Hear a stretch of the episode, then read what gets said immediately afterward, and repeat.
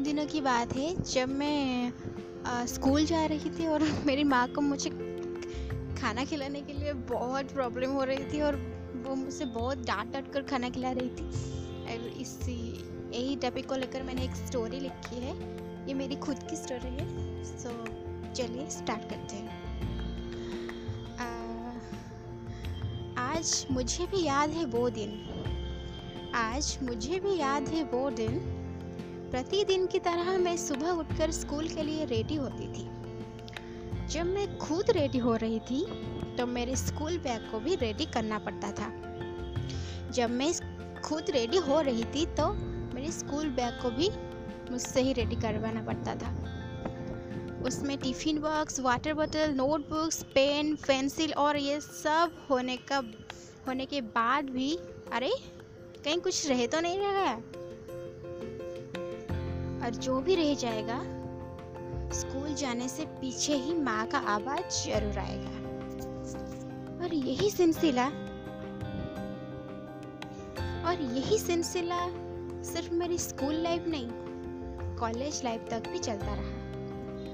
और जैसे तैसे रेडी होके मैं खाने के लिए बैठी, खाना का सामना करने से पहले अपनी मदर इंडिया का सामना करना पड़ता था। और उस टाइम पे खाने का टेबल मेरे लिए कोई वॉरियर फ़ील्ड से काम नहीं था। और फिर शुरू हुआ मेरा खाना खाने की सफ़र। वो जो हमारे घर से मेरे स्कूल स्कूल लगभग पाँच या साढ़े पाँच किलोमीटर का होगा। आ, मैंने जब खाने को देखती हूँ तो मेरा घर से स्कूल जाने का पूरा मैप दिखता है उस खाने में, खाने के खाने के अंदर। और एक बाइट लेती हूँ तो मैं अपनी साइकिल के पास पहुँच जाती हूँ। और दूसरा बाइट लेती हूँ, मैं अपने घर के मेन गेट तक।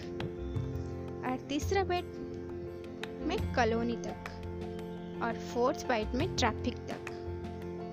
और फिफ्थ बाइट तक मैं स्कूल की गेट तक पहुँच जाती हूँ। और सिक्स बाइट लेने तक मैं साइकिल स्टैंड तक और सेवन बाइट लेने तक मैं अपनी क्लासरूम में बैठ रही थी बैठ बैठ चुकी होती हूँ। और ऐसे ही सफ़र का एक बाइट और मेरी खाना कंप्लीट कंप्लीट होता था और मुझे फिर से अपने खूबसूरत सफ़र पे यात्रा करना पड़ता